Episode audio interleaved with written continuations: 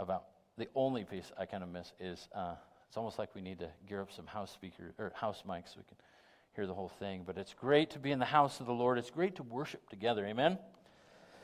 Amen. Well, we welcome you. Uh, if it's your first time or the first couple of times here, um, we're uh, glad that you're here. Glad that you're here and, and joining with us. We're glad that you're in the house of the Lord. We don't believe it's by any accident. In fact, uh, we made a, a bit of a connection with some folks that were just visiting last, uh, last week. They don't live in the area necessarily, but. Uh, oh, kids downstairs? There is kids, uh, children's church downstairs. I'm getting the, uh, I'm getting the third base coach sign for my wife, you know. All that kind of stuff. Pulling on my ear, pulling on the ear. Does that mean, um, does that mean bunt? We're doing the sacrifice? All right. We're baseball nuts, so if everybody, if nobody got that, that's just something between Tammy and I. But uh, anyway, um, just made this great connection with some friends that were here just visiting last week. Not friends of ours, but uh, Tammy and the and the lady since have been texting some and just how encouraged they were. Um, it's a uh, and they're how excited they are actually to be back in fellowship. Like their church still hasn't fired up yet for uh, in the building services, and uh, so they're excited. That was really encouraging, um, and really encouraging for us for sure. And we've been studying through this series on um, how God makes us stronger in our faith, and and kind of as I mentioned this last week, this. Um, uh, and I'll say it this week, it's almost kind of like a little mini series inside of a series where I want to pause on a particular uh, idea inside of how God makes us stronger. And that idea that we're pausing on is the gospel. It's the gospel of Jesus. It's the good news of Jesus, really boiled down at its uh, very roots. And how that gospel makes us stronger. Uh, because of two things, and I think a lot of time in Christianity we kind of focus, when we hear the word gospel, you focus on the first point that I have to make, and, and we kind of forget maybe a little bit, or, we, or maybe we haven't been taught or trained up that the second part's just as important, and this is the idea of the gospel. It's that it's our sole message for an unbelieving world. Like that's how you came to know Christ. If somebody shared what? They shared the gospel with you, right? They shared the good news of Jesus. Maybe, maybe if uh, in a maybe a perfect world, a little bit of utopia, maybe that just happened in your home that you're like a third, fourth, fifth generation believer, and so that's a very natural and and um, expected part of your uh, heritage and your family is, is to incorporate faith into that and, and who Christ is. So maybe it happened when, when you were a little kid, just on your couch or at the dining room table. Uh, maybe you have the exact opposite experience. Maybe your experience is you came to faith in Christ later in life, uh, after a lot of heartache, a lot of turmoil, a lot of pain, a lot of doing things wrong, a lot of uh, life's train wreck, so to speak and you found yourself at the end of the trail uh, and you're like, man, I can't do this. And so somebody else has to run my life. Uh, somebody else has to take charge. And, and you start to seek and search. And, and somebody, what? They shared the gospel with you. And, uh, and you put your faith and your trust in Christ. And, and, and you haven't been the same since. Uh, maybe you're somewhere like me in the middle of all of that. Uh, you know, a 19 year old knucklehead uh, who, uh, who needed to slow down a little bit and get his priorities right and come back to the faith that he was raised in uh, and, and embrace it, uh, not just for the not just for the sake of, of, of fixing the problem at the time, but of a whole life, a wholesale change of life. Uh, that's kind of my story. But everything hinges on the gospel. Everything hinges on the good news of Jesus. And so when the world asks us about uh, a question similar to what's so good about Jesus? In the times that we live in, a lot of people are, are saying, What is going on? Why, why, is, why is everything just so chaotic? Why is everything in, in such turmoil? And, and, and we try to put out some, some ideas and, and some encouragements about who God is and about who Jesus is. And, and hypothetically, maybe somebody turns to you and says, So, what's so good about Jesus anyway? Like, how come he hasn't fixed the issues already or whatever? What's so good about him? What makes, what makes what you believe so special? Our answer should be everything. You want to know what the answer is to the question, what's so good about Jesus? Everything is so good about Jesus. Every single thing about Jesus is so good. There's an old saying out there that we could have everything this world has to offer and not have Jesus, and we wouldn't have nothing. We wouldn't have anything in reality. Or the backside of that is that we could have nothing of the world. We can have nothing that the world has to offer. And in Christ, we have everything we need. I'm sure there's, there's several in this room that have traveled around the world. Uh, I've done a little bit of traveling, not near, near as much as I like. But I think consistently, what I hear people say and what I've heard my kids say, and, and uh, especially Morgan spending time in some really difficult parts of, on, on the globe, in Africa and Nepal and whatnot, it's interesting that the believers that have absolutely the least seem to be the most content. They really do. They have everything they need, and what they need is Jesus. Today we're going to be looking at 2 Corinthians chapter 4 to see how the Apostle Paul encourages the Corinthians church by combining these two concepts. He, he, he blends them together so they can't be taken apart. And that's this concept the concept of light and the gospel. In fact, he, he, he uses the phrase the light of the gospel. Light is an essential part of our existence. Without it, we wouldn't exist. Uh, we would not exist. Not saying that nothing can exist without light. We know that in the deepest part of the oceans, there's critters that uh, exist without light, uh, but we would not exist. You don't have to turn there, but a quick run through. Uh, after the heavens and the earth, um, it's the first thing. Light is the very first thing that God created. Genesis 1. Genesis 1, uh, day 1, God creates light. Then on the fourth day, God made the sun, the moon, the stars for light for us, and for these reasons for seasons, for days, for nights, and for signs. You know what's interesting about the, the, uh, the creation account that nobody, I've never heard anybody kind of pause on this. That was day one, he creates light. Day four, he, he creates the sun, the moon, and the stars. What does he do on day three? Anybody know off the top of their head? Don't look. Don't turn to Genesis. Anybody know? Oh, he oh he creates uh, trees and plants. Well, how do the trees and plants? Um, how did they survive in day three when they need the sun and the moon and the stars to survive? Ever thought about that? Only God can pull something like that off. Only God can sustain something that's created to, to need something else. Only He could sustain him. He is light. He was light for His own creation. So I thought, well, let's see. We'll make a big ball, we'll make a small ball. We'll, half the day's bright, half the day's not. Tilt that earth on a certain axis. It's all going to work out perfect, right? Now, God manipulated of his own choosing a couple of occasions in the Bible, it tells us that God manipulates our natural light, our sunlight. Joshua chapter 10 is one of those occasions. I'll just read it for you. If you want to make a note, you're welcome to. You want to look it up later, make sure that I'm not telling you a fib.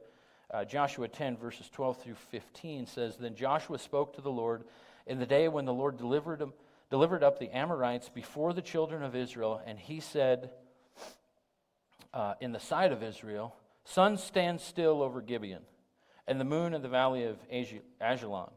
So the sun stood still, and the moon stopped, till the people had revenge upon their enemies. Is it not written in the book of Jasher? So the sun stood still in the midst of heaven and did not hasten to go down for about a whole day. And there have been no day like that before it or after it, that the Lord heeded the voice of a man, for the Lord fought for Israel then Joshua returned, and all of Israel with him to the camp at Gilgal. God made the, God made the, now don't ask me how he did it. Did he stop the earth from, did he stop the earth from spinning? Like if he stopped the earth from spinning and we're over here and we're in this, we're fighting, we're these Israelis, we're, we're fighting away and then the earth quit spinning, wouldn't you kind of, wouldn't you do that? If the earth quit spinning? How did he do it? We don't know how he did it, but we know what the Bible says is true that it did happen. And that it wasn't just one person telling a story, like the whole nation experienced God pausing time, as it were, or changing time. Course, he's outside of time and space, so for him, created the universe, it probably was not a monumental task. But he manipulates, if you will, he changes the natural course of light, the natural creation that, that uh, he brought forth from his own word. Another place, two places, both in Matthew and Mark, they both record, record the opposite event. Uh, now, some people go to long lengths to try to think that there was a, a solar eclipse at the death of Jesus. Uh, what the Bible says is that the sky went black. The Bible just says the sky went black. said there was earthquakes. said the, the uh, veil in the temple in Jerusalem was torn from top to bottom. Now that, that veil is not, uh, not this flimsy little, you know, doily uh, that's kind of easy to rip. This thing's like six inches thick uh, and, and super huge. But generally speaking, light, light is an essential part of our existence. And really, with uh, other than these a couple of occasions that we see in the uh, in the Bible, uh, we're used to that steadiness. We're used to that dependability. We're used to the seasons. We're used to to seeing. In fact, anybody go outside last night or the night before and see the comet? It's pretty awesome, wasn't it? Yeah. We stood out at the end of the driveway and uh, sitting there with the binoculars, you know, having a good time. It's pretty cool to see those types of things. They, they don't happen that often. Uh, it's still around. You still have several more days or maybe at least a, a week before they figure it'll burn out or it'll be hard to see without a big telescope. But here, light is used as a metaphor for our spiritual life as well. It's essential to our existence on earth. It's, ex- it's essential to our spiritual life as well. So as we turn to 2 Corinthians chapter 4, let's all go there together.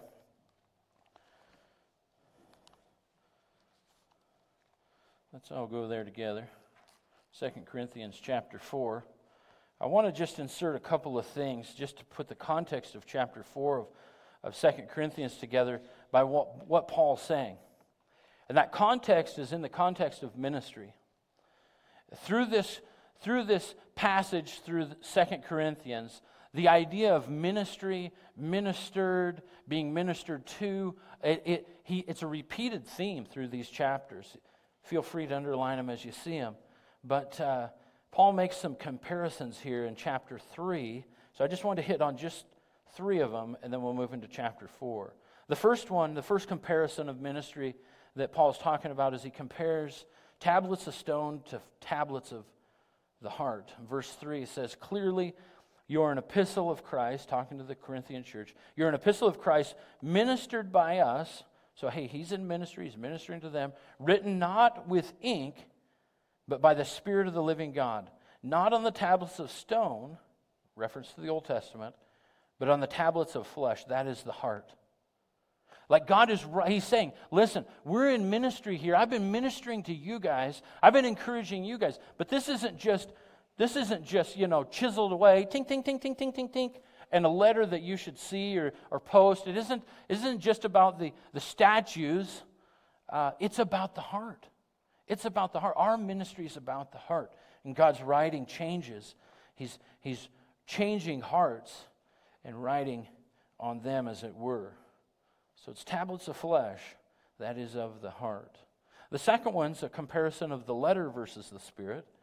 See that in verse uh, 6. It's interesting, these, these three ideas come in every third verse. So uh, verse 6 says, Who will also made us, who also made us sufficient as ministers of the new covenant, not of the letter, but of the Spirit. For the letter kills, but the Spirit give, gives life. Paul's making this, he's making this comparison. He's, he's, he's getting in their minds this idea of what we're switching. Our ministry is not about, not about the old covenant, it's about the new covenant, where the old covenant exposes sin, it reveals sin, it tells us what sin is. But the new covenant the spirit is a covenant of the Spirit. covenant of the Spirit. And that Spirit gives life, he says in verse 6. The third one, third comparison that Paul makes is ministry of condemnation versus the ministry of righteousness. He's essentially making the same point with all three comparisons. Verse 9 says, For if the ministry of the condemnation had glory, which it did, uh, if you read the whole context, the whole passage there in chapter 3, he's saying, hey, there's nothing wrong with the old, the old uh, covenant. It was absolutely perfect. So if the old if the ministry of the condemnation, the Old Testament had glory, the ministry of righteousness exceeds much more in glory. What he's saying is if that was good and if that was perfect, this is that much more perfect. Because it's not just a, a get a rule book, get a playbook for life, as it were, get the, the do's and don'ts, but, and, and keep them in front of you or, or up on a monument. He's saying God is writing those things on our hearts. He does that by living in us through His Holy Spirit. I've read through these next several verses uh, quite a few times. I've pondered on putting them on social media. I'm not a big poster on social media, but I thought about it and I thought, ah, it's, it's kind of a hassle. But we're going to read them today. Uh, jump into chapter 3 at verse 12 and we'll set up the rest of the context for, verse, for chapter 4, reading through this. With these three comparisons in mind, he says, Therefore, since we have such a hope, we use great boldness of speech. Paul wasn't shy about what he was saying. He wasn't shy about where he went. He wasn't shy about what the message was. He was fully convinced. He was fully passionate. He was ready to go at a moment's notice. So he says we use great boldness of speech, unlike Moses, another comparison, who put a veil over his face so that the children of Israel could not look steadily at the end of what was passing away. But their minds were blinded. For until this day, the same veil remains unlifted in the reading of the Old Testament because the veil is taken away in Christ. There is no more petition there is no more boundary between mankind and God. That's all taken away in Christ. The word says we can come with boldness before the throne of God. Verse 15 says, But even to this day, when Moses is read, a veil lies not just on their face, he says it lies on their heart. Nevertheless, when, and here's a key part of the whole passage, nevertheless, when one turns to the Lord, the veil is taken away. That's what happens when we become believers in reality. That's what happens when we first trust and, and as we continue to trust Christ. Because again, the gospel is not just about our conversion, it's about our whole life in Christ. So when we get to that point, that veil drops. That veil drops, we can see, we can experience God face to face. Now, the Lord is the Spirit, verse 17 says. Where the Spirit of the Lord is, there's liberty. But we all, with unveiled face, behold as in a mirror the glory of the Lord, are being transformed into that same image from glory to glory, just as by the Spirit of the Lord.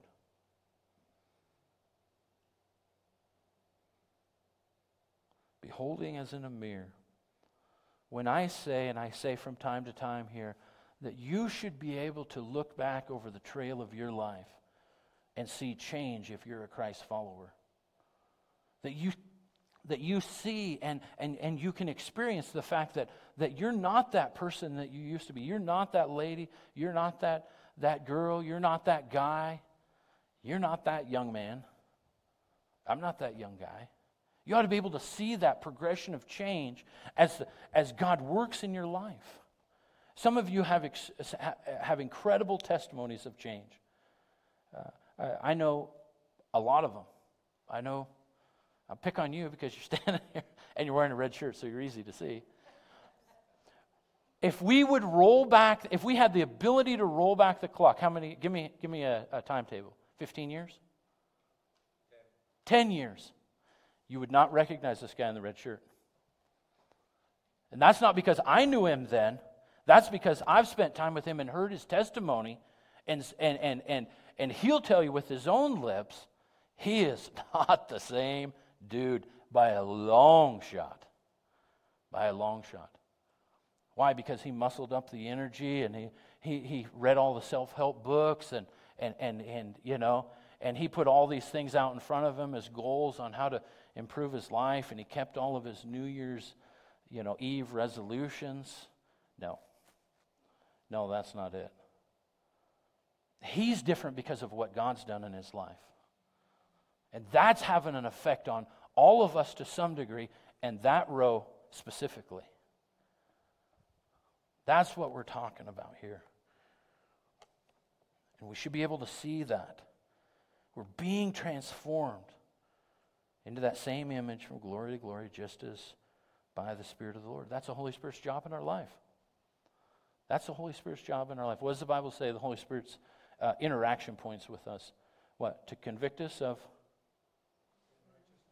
sin, righteous. So, first one, sin, to convict us of sin. Say, don't go there. Don't open that website. Don't, probably shouldn't shop there. Probably shouldn't spend that money if you don't have it. I mean, all these types of things that are, that are points of conviction that the Holy Spirit is that, that leads us into sin, the temptation to lead us into sin in some capacity, in some format in our lives. The Holy Spirit says, now let's not go there. No, rather, convicts of the second one is righteousness. Let's go here. So we don't go into this area of life, but we're going to stay in this area because this area is healthy.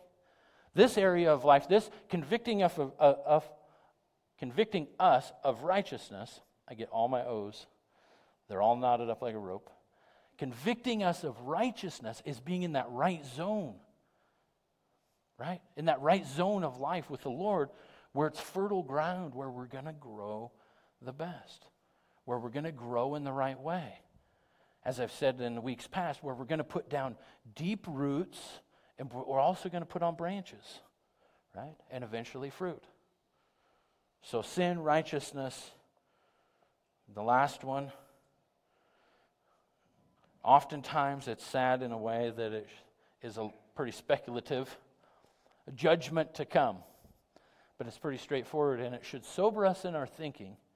It should sober us with what, with all of who God is. Uh, that there will be a day there will be a day of being accountable as a believer and as a non believer. Two different judgments, but still an accountability. That's the Holy Spirit's job. Chapter 4. I'm way behind in my notes. I think uh, as we turn to chapter 4, just a couple of thoughts closing chapter 3 that. Um, you know, this idea that um, hearts are veiled, vision is blurry, uh, that the, the, unbelieving world does not have the liberty in Christ that, that we do. They don't have that liberty. That's all should be part of our message with them. And they've not experienced the transforming work of the Holy Spirit. Uh, both then and now, in the days that Paul wrote this and today as well, there's a difficulty for people to get their eyes onto the Lord. If you think about our society, if you think about our culture, you would think that something as, as uh, big as what we're going through, regardless of what you think about it, uh, as big as something on the national or global scale, that it would bend people towards Christ. I think it's fair to say that um, we don't really see that happening. Maybe we just don't see it happening because we don't see it locally. I think there probably is areas of the world that it does happen, uh, for sure. It's, it's interesting. It's, it's always interesting to think that where there's the most growth in Christ is actually areas of the world where there's the most persecution. That persecution does something in the heart and the life of a believer, inserts such dependency upon Jesus uh, that you can't help but grow. I'm not sure. But regardless, uh, it's difficult to for people to get their eyes on Christ, it seems like today. And um, I want to insert this that's discouraging. I'm not going to sugarcoat it. that has an aspect of being really discouraging. And Paul transitions in chapter 4 with that same idea. Uh, he doesn't say the word discouraging, but twice in chapter 4, he uses a phrase that is addressing discouragement specifically in his ministry and, and in the Corinthian church. So let's flip to chapter 4 real quick. We're going to read the whole thing. We're going to go through the whole thing, and then we'll come back and touch on a few points. I just wanted to set that stage about discouragement. And as you turn there, I also want to say that we have that same tendency. We have that same tendency to get discouraged when we focus on anything other than the gospel as our main objective. And Paul knows these difficult things that come with ministry. His whole Christian life could be seen as one big hardship. Uh, things were going really well for Paul prior to his conversion from a human perspective.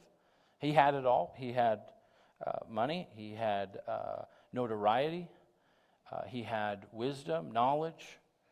Um, he was running up quickly up the ranks in Judaism uh, to the point where he was kind of like, ends up being the high priest, special agent to trample out this heresy uh, cult that was calling, you know, that was calling on the name of Jesus. He had it all in, in regards to that.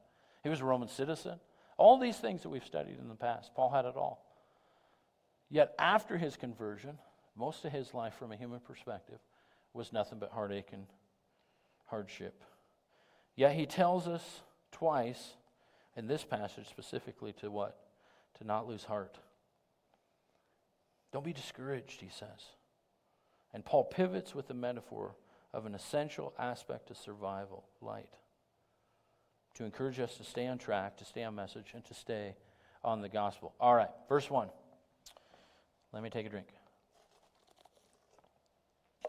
Got to move quick. 2 Corinthians 4, chapter 1, or verse, uh, chapter 4, verse 1 says, Therefore, since we have this ministry, again, staying on point, as we have received mercy, as we've received the things that we don't deserve, uh, his encouragement is, is, hey, don't lose heart. We don't lose heart. But we have renounced the hidden things of shame, not walking in craftiness, nor handling the word of God deceitfully, but by manifestation of the truth, commending ourselves to every man's conscience in the sight of God. But even if our gospel is veiled, it is veiled to those who are perishing, whose minds the God of this age has blinded, who do not believe, lest the light of the glory of the gospel, here's our key phrase, lest the light of the gospel of the glory of Christ who is the image of God, should shine on them. For we do not preach ourselves, but Christ Jesus the Lord, and ourselves your bondservants for Jesus' sake. For it is the God who commanded light to shine out of darkness, who has shone in our hearts to give the light of the knowledge of the glory of God in the face of Jesus Christ. Verse 7 But now we have this treasure in earthen vessels, that the excellence of the power may be of God and not of us.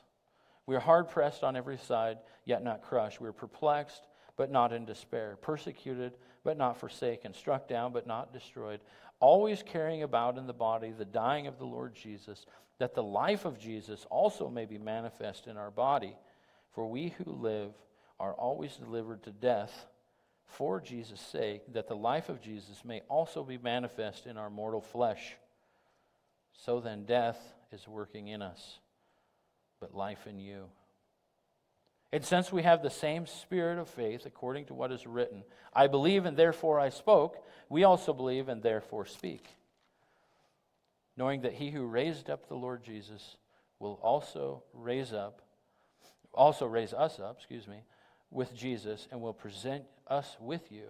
For all things are for your sakes, that the grace having spread through the many may cause thanksgiving to abound to the glory of God. Take a breath. A few more verses. Verse 16. Therefore, we do not lose heart. There he wraps back around to that same theme. Therefore, we do not lose heart, even though our outward man is perishing, yet the inward man is being renewed day by day. For our light affliction, which is but for a moment, is working for us a far more exceeding and eternal weight of glory, while we do not look at the things which are seen, but at the things which are not seen. For the things which are seen are temporary, but the things which are not seen those things are eternal. They're eternal. They're eternal. Let's step back through a little bit, get just a little application out of this chapter. Five aspects of gospel light. Five aspects of gospel light. Now, there's kind of some comparisons here in the idea of what light means to the, what the natural light and what spiritual light is doing. The first point that I want to say is, is that gospel light exposes darkness. Gospel light exposes the darkness. Verse 2 But we have renounced the hidden things of shame, not walking in the craftiness, nor handling the word of God deceitfully. Gospel light, living in the light of the gospel means that those things that are in dark, those things that are hidden, those things that the enemy wants to tie us down and say, that's shameful, keep it in the closet. The gospel light Jesus is simply saying, I've forgiven you for those things. I've forgiven you for those things. Or perhaps it's a word of confession that you need to acknowledge his forgiveness of those things, and, and that I do. But the enemy's whole goal and game plan, his overarching idea, is to keep things in the dark, but light brings exposure. And Paul says these hidden things A couple weeks ago, we talked about uh, King Asa and how he, through a prophetic word given to him, he revitalized the whole nation of Judah by getting rid of all of these hidden things and all these hidden idols. The things that are hidden in our lives, those are the things that God wants to expose. And trust me when I say it's painful. It's painful at times. But it's so freeing to know that those things can be in our past. Those things can be downstream from who we are in Christ today. Question I have is have we renounced those hidden things? Have we renounced those hidden things? Gospel light exposes the darkness. Will we allow God to shine light into those parts of our lives? And have we renounced the hidden things? The second thing that gospel light does is it manifests the truth. It's not just all about, hey, here's all your issues, here's all the bad parts of your life, here's all the things that I want to clean up, and then it's just a walk away. That's not it.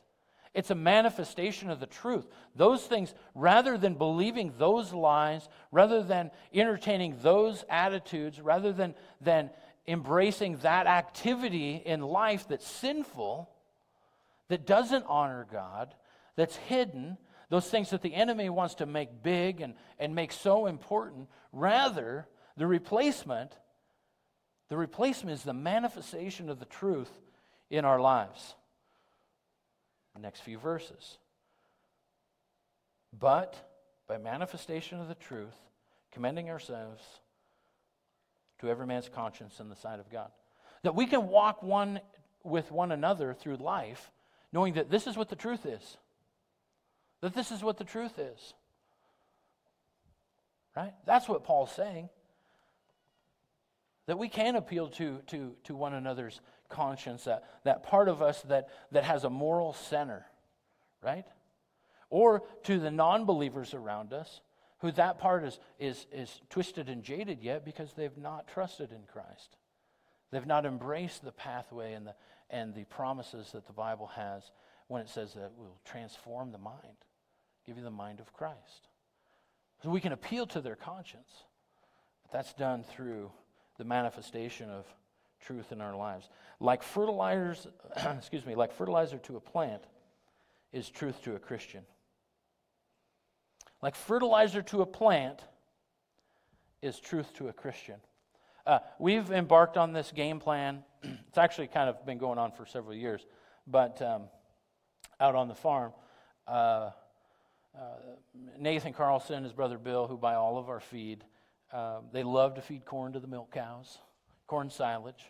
It's hard to grow. A lot of people don't grow it in this area, and it takes a lot of water, uh, and it takes a lot of cow poop That's the reality of where it's at.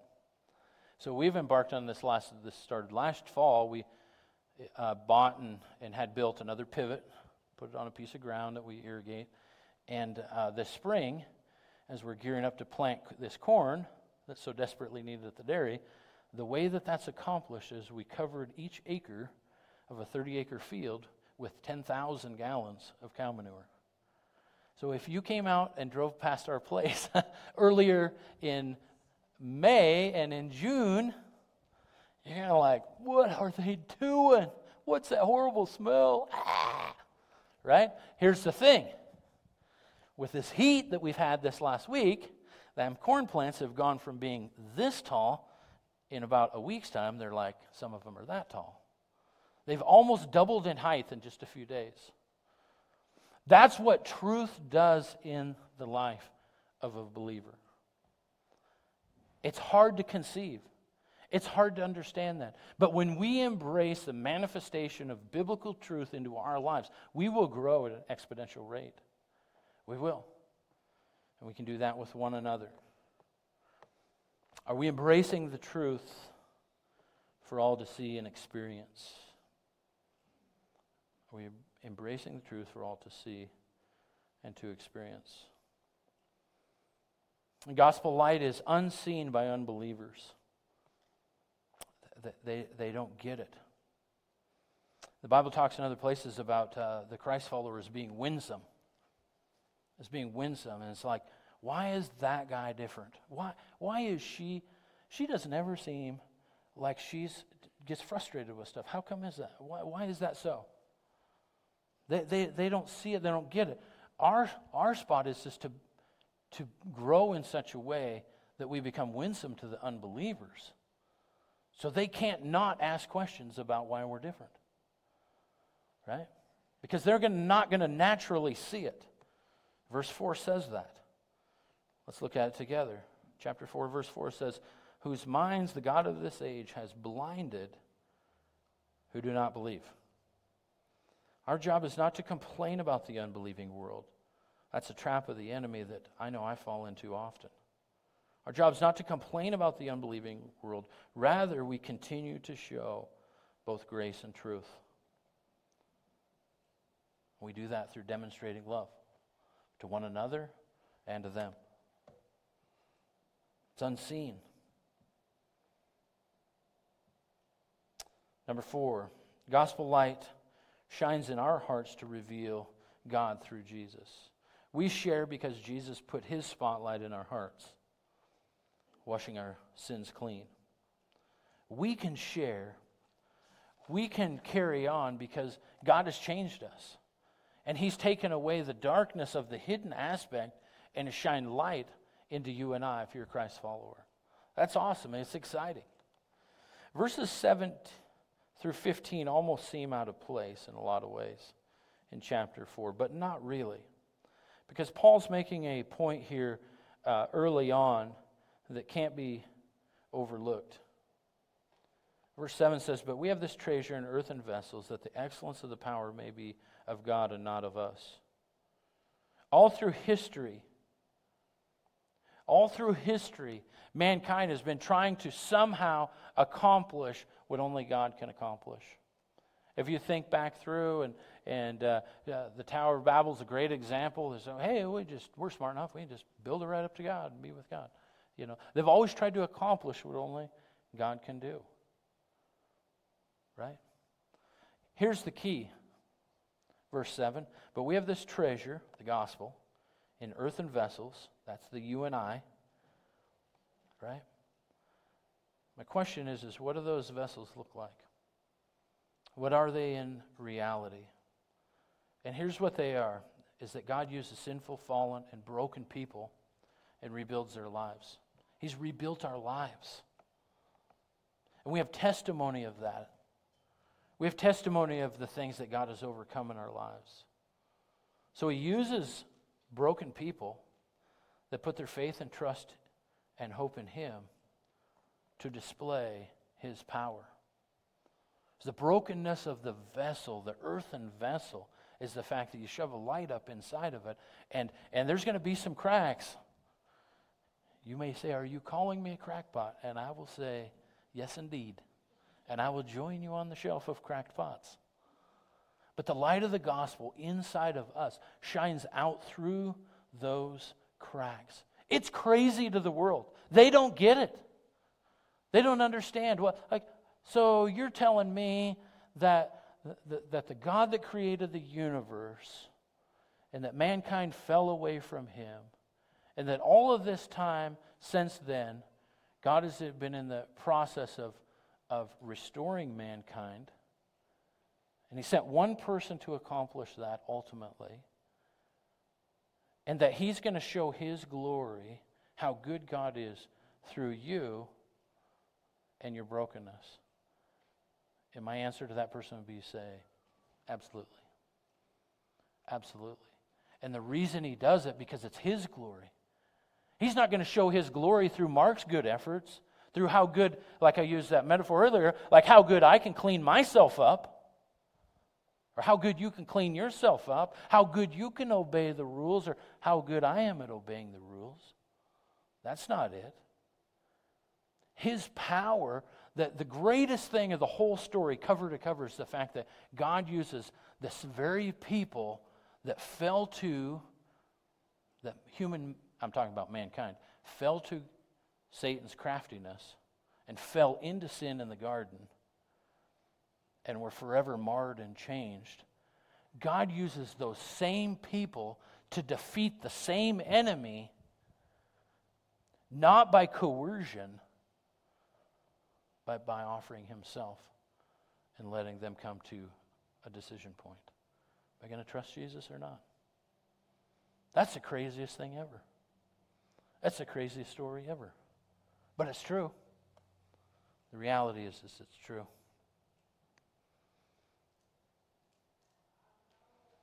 So Paul can say, hey, the powers of God, not of us. We're hard pressed on every side, yet not crushed. We're perplexed, but not in despair. We're persecuted, but not forsaken. Struck down, but not destroyed. Always carrying about in the body the dying of the Lord Jesus. Always identifying with the cross, is what he's saying. We always identify with the cross. Always.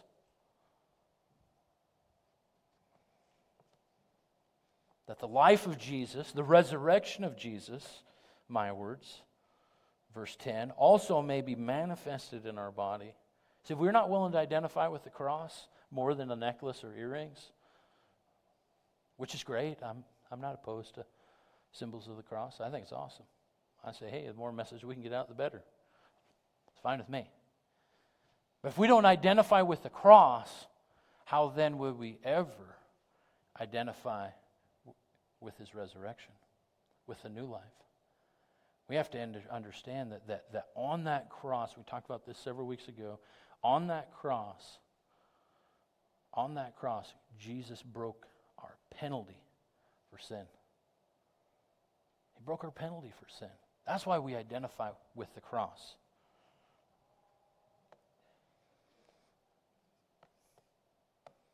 So everything that Paul experienced for his, is for the benefit of others' growth and God's glory. That's kind of a summary of verse 15, where it says, For all things are for your sakes, that grace, having spread through the many, may cause thanksgiving to abound to the glory of God.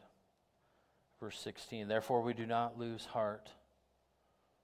Even though our inward man is perishing, yet in the inward man is being renewed day by day. Even though the outward man is perishing.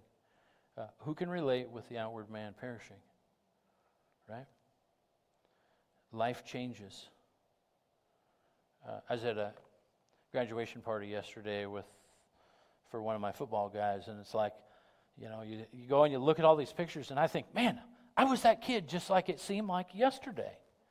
You know, with you know, kind of a wannabe mullet, shaved sides, a little long in the back, all that kind of stuff that the '80s had to offer. And I was that kid just, it seemed like just yesterday. Just yesterday. You know, now I'm pushing the 50 button. You know, like the cart's just creeping. All you guys that are older than me are like, really? Give me a break, kid. You're just a kid. I can see the look on your faces. You're like, this isn't even right. Don't even go there. I'm going there. Because I'm just cresting that hill. And like for there, I'm curious if will there be any brakes on the cart or will be this massive free fall clear to the finish line. Right? The outward man is perishing. We're not, there's a hundred percent, there's a hundred percent uh, uh, guarantee uh, that nobody in this building will get off this planet alive, physically. In Christ, there's that same guarantee spiritually, right? Like we're all gonna we're all gonna die. That's the minute. great friend of mine, older guy, uh, Bob Carlson says, "Hey, the minute we're born, you start dying." That's what he says. That's his philosophy on what we're talking about here. The outward man is perishing. The minute that you're born, you're going to continue to grow, but you're but but physically we're in a cycle of life and then eventually death. The outward man is perishing, yet the inward man, the spiritual man, the spiritual woman, the spiritual sons and daughters of God is being renewed day by day. Verse 17 uh, Paul is known for his play on words. And so, verse 17 is one of the funniest lines in the Bible in the context that it's written, in the context of the light of the gospel. So, so he says, for our light affliction. For our light affliction. He's not talking about sunlight affliction, he's talking about weight of affliction. For our weight of affliction is light, and it's just for a moment. It's just for a moment. His light affliction is going to be a heavyweight reward in glory. And those same things are true for you and I. Whatever you're going through, whatever light affliction, right? Whatever, and, and, and, and you, we just read his testimony. We wouldn't say that being persecuted or, or being crushed or hemmed in on all sides, we wouldn't say that that's light affliction, right? We wouldn't say that the martyrs that have gone before us in the faith, that they're going through light affliction, or, or the people in Asia, uh, or our brothers and sisters in Christ in North Korea, that they're under light affliction, uh, or the ones in the Middle East that uh, in the last quite a few years sacrificed their lives by losing their heads. We wouldn't call that light affliction. Paul says, you know, in regard to the glory of God that's coming our way, that's light. We don't see it that way. We have to change our perspective, people. Those things are nothing compared to what's coming. Nothing compared to the glory of God, he says. Nothing at all. The fifth point about the gospel light is that it enables us to see the unseen. Verse 18.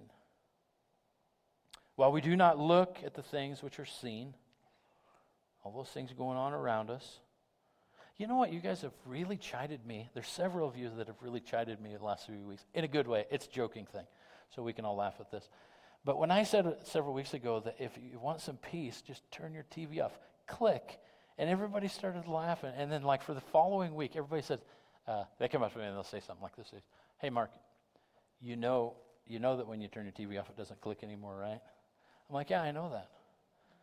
It, it was kind of like I wanted to say the word because when I was a kid, when you turned the TV off, it went click. So what's wrong with saying click? When I turn the TV off, do I say click? Oh, you're throwing me under the bus. No, the thing is, is that here's the point. Here's the point. It enables us to see the unseen. Are we looking for the unseen? My point is, are we looking up for the unseen as a higher priority than that that we see going on around us? Are we looking for the eternal things that are going on. And it's hard to do that uh, when we're staring at a flat screen full of the world's ills. I, shouldn't, I should say that we shouldn't be uninformed. There's plenty of ways to be informed. When we get a glimpse of what God is doing through the gospel, what do I mean by that? What do I mean when I say when uh, uh, do we get a glimpse of what God is doing through the gospel? Here's some ideas. Uh, do we get a glimpse of the fact that God's changing lives?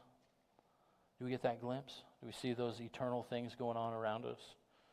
That He's transforming lives, uh, transforming minds? Do we get that glimpse? that He's building character, that He's mending relationships? Do we have that glimpse, those eternal things that are happening? That He's restoring homes, families, marriages? That God is rebuilding trust? Do we have that glimpse into the eternal? That He's creating opportunities to share? The fact that uh, when you share, that when you share, you don't know the potential eternally that that word of encouragement can be. That pick somebody up and give them a ride if you're convicted to do so. That, hey, here, let me help you with that.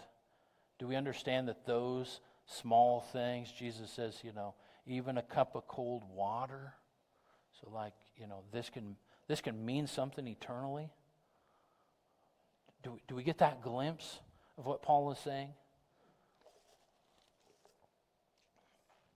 Creating opportunities to share, launching ministries. That glimpse that God is putting stuff on people's hearts to step out and to raise up and, and to uh, proclaim his goodness. Do we get a glimpse that God's rescuing the weak? That God is the defender the defender of the, the, the, the, weak. The word says that he's the, the husband of the widow and the defender of the fatherless. That if, that if those people that are out there that are in that situation, God is on their side. And they're actually, by the world standards, in a horrible spot. Biblically, they're in an awesome spot. Because God is defending them. God is that husband, He is that defender of the abandoned kid. One of the fascinating things about the times in which these accounts were written, and you see it in the pages of history. Not that, not that the, the first generation of believers were perfect, they were far from perfect. In fact, the very book we're reading here Paul works uh, mightily as an apostle to shore them up in a lot of ways. But history changed a lot when people just said, hmm, that's what God says, that's what I'm going to do. That's the change point. That's the, that's, the, that's the light of the match, so to speak, in the life of a believer. And so in that day, it was the believers that just said, all right, I, I, I get it. Hmm. Let's go to the city dump and start picking up some kids. Let's go out and rescue those little dudes that are just tossed away. That was totally culturally acceptable and normal in that first century that if there's a baby born with an abnormality or if it was the, the wrong sex one way or the other or you just didn't want to have a kid or whatever, in the dumpster they go. At the city dump they go. Right? And there was not that value to life. There was not that value to marriage that, that the Bible talks about. And as these people, people begin to just grow in Christ, they're like, huh. Just like we read about last week. Husbands, love your wives. Huh, well, if that's what God says to do, that's what I'm going to do. And it totally transforms families, totally transforms marriages, it totally transforms uh, uh, communities and society when we, and as they struggled with it, and as we struggle with it, just simply do what the Bible says. It enables, it enables us, the more we embrace it, the more we embark upon it, it enables us to see the unseen. We get a glimpse into that. And when we can see from that perspective, then we can experience the, the fullness of the light of the gospel. And sometimes as a church, we need to make adjustments as we follow God. Sometimes we have to make those adjustments. I had to do that this very week. Uh, last week, I talked about the idea that it's the gospel that should be our, mo- our, our biblical motivator to motivate people uh, to follow Christ. That was my message to the body here. That was what I totally believe and still believe that God was putting Uh, uh, uh, and putting on my heart. By Tuesday night, uh, through my own frustrations at a board meeting, i I walked away as like, I just did exactly the opposite of what I talked about on Sunday. And I'm like, man, how did I fall into this trap? How did I, how did I get there when, like, just like two days before, I'm over talking about this? So I'm telling you, we're all learning this together, is the first thing I want to say. And my response, my response as I was mulling it over and, and thinking about it is, is uh, uh, God started to convict me of that. And it wasn't like a, a, a, physical sinful thing, it was a sinful attitude. It was a bad attitude. It was a, it was a, a discouraging attitude that I had about ministry, which you're thinking, man, you're, you're one of the pastors. Why should you have a discouraging attitude about ministry? It happens. So I'm just telling you it's, it's not right. But as I come under that uh, uh, uh, uh, conviction of the Holy Spirit, my response was this I, I got to confess this is to be wrong. I got to put it out there. I got to seek God's forgiveness, and I got to seek my brother's forgiveness. So I put out a text to the dudes, the board said, Please forgive me for my bad attitude. I seek your forgiveness. Tried to get around and talk to every single one. I got all of them but one that I didn't catch on the phone. So I want to talk to you after church. And it's not, a, it's like, I don't think anybody, nobody's like, oh, yeah, totally. And so it's not like somebody's holding something against me, I don't think. But here's the reality of why I was frustrated. Because I was trying to motivate in my frustration, I was trying to motivate us to, to, to man up and be bigger and do more and, and uh, lead better and all that kind of stuff, all the good things. But I found myself motivating not by the fact that we have, have a gospel that's so awesome that we simply are just called to share with people. If it's one or a thousand, if it's two or 20,000, we simply just have a gospel. We have a message that we have to put out there. And that's our motivator. Rather, I slid back into the very thing Sunday that I was talking against motivating out of guilt or pride or some of these other areas. And from that point of confession and seeking forgiveness, man, things started to click. Bang, bang, bang, bang, bang. It's like firing up a brand new engine. I had all kinds of thoughts and ideas and, and, and uh, new perspective, a fresher perspective. That if we simply just do our part and share the gospel.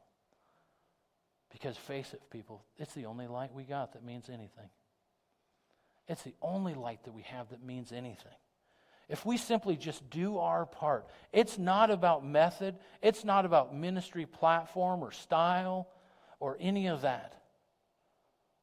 And I asked Tammy, I said, you know, uh, hypothetically, if a thousand people showed up, well, you, she said you wouldn't even get a thousand people in the building. I said, okay, She's pretty good with it. She's pretty fast with the math. Hey, you're not going to get a thousand people in the building. Okay, so hypothetically, a thousand people show up we're doing church in the parking lot. I'd be totally freaked out. But would I still have the same commission? Would I still have the same job to do? Would the worship team still have the same uh, uh, job to do as far as leading in worship? Would the people still have the same job to do? And essentially, I use that word uh, just in in regard to the fact that you show up, and whether there's 100 of us in, in here or there's 10,000 of us in the parking lot, stretched from the railroad tracks to the highway, it doesn't matter. We're all here doing the same thing, worshiping God and learning more about Him, offering our worship and praise, our financial worship and praise, all of that kind of stuff. It's still the same. But we need to be motivated just simply by the gospel. And methods and platforms of ministry will flux, they will change, they will come and go.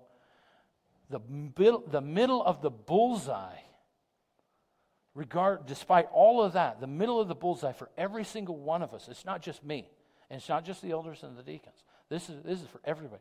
The middle of your ministry bullseye is the gospel of Jesus Christ. And you do that, and you'll be doing exactly what God wants you to do.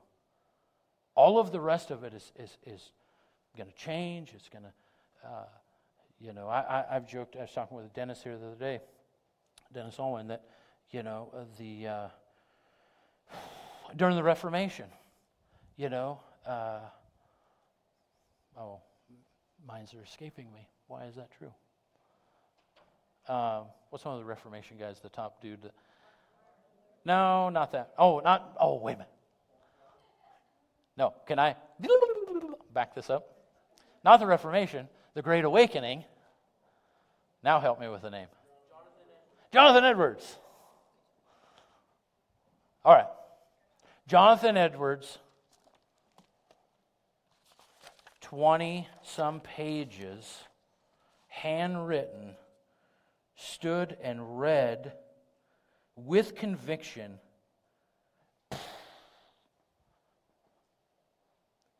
He was doing exactly what I'm talking about. And it wasn't his method. His method is far different mine. I have five pages. I can talk forever about this type of stuff, and once in a while look at my notes. It's different. One's not better or worse, it's just different. But are we doing the same thing, promoting the gospel? Absolutely. And that's for all of us. See, it's not just for me, it's not just for a few.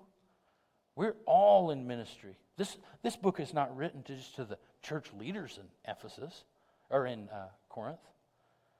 It's written to the whole of the congregation, all the believers in Ephesus. And likewise for all of us. So if we're hitting the bullseye, if we're hitting the bullseye of ministry, sharing the gospel with those that are here, sharing the gospel if we're doing a small group, sharing the gospel if we're, uh, you know, coming out of Walmart and somebody says uh, something snarky about whether you do or don't have a mask on. Uh, that's a little personal story. And it wasn't me. Uh, if we're sharing the gospel on Tuesday or on Wednesday and Monday nights with the kids that are here, if we're accomplishing those things, if that is the light that we have and turned on and when we're inspiring people to do the same, we're hitting the bullseye. I know that's where I have to stay. And I learned a hard lesson about that this week, but it was a good lesson. It was a good lesson for me to learn. Was I frustrated with myself? Yeah. Is it a fast road back of through forgiveness and confession and and uh, and apology? Yes, and it's not just a fast road back.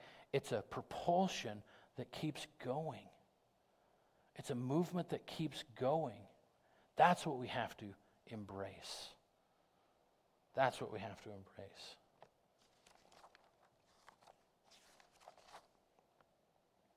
So when we see that perspective, we experience the light of the gospel. This gospel has to be the center of the target for all that we do. Everything else comes secondary. Everything else comes secondary to that message. Worship team, Daniel, if you want to come back up, Jonathan, we'll close and worship. Just to encourage you to uh, stay with it this week, stay energized about what God is sharing, what God's doing in your life, where He's taking you. But use that energy focused in through the power of the gospel. It's a powerful thing. It's a powerful thing. I'm excited to hear what God's going to do in your guys' lives. Let's worship.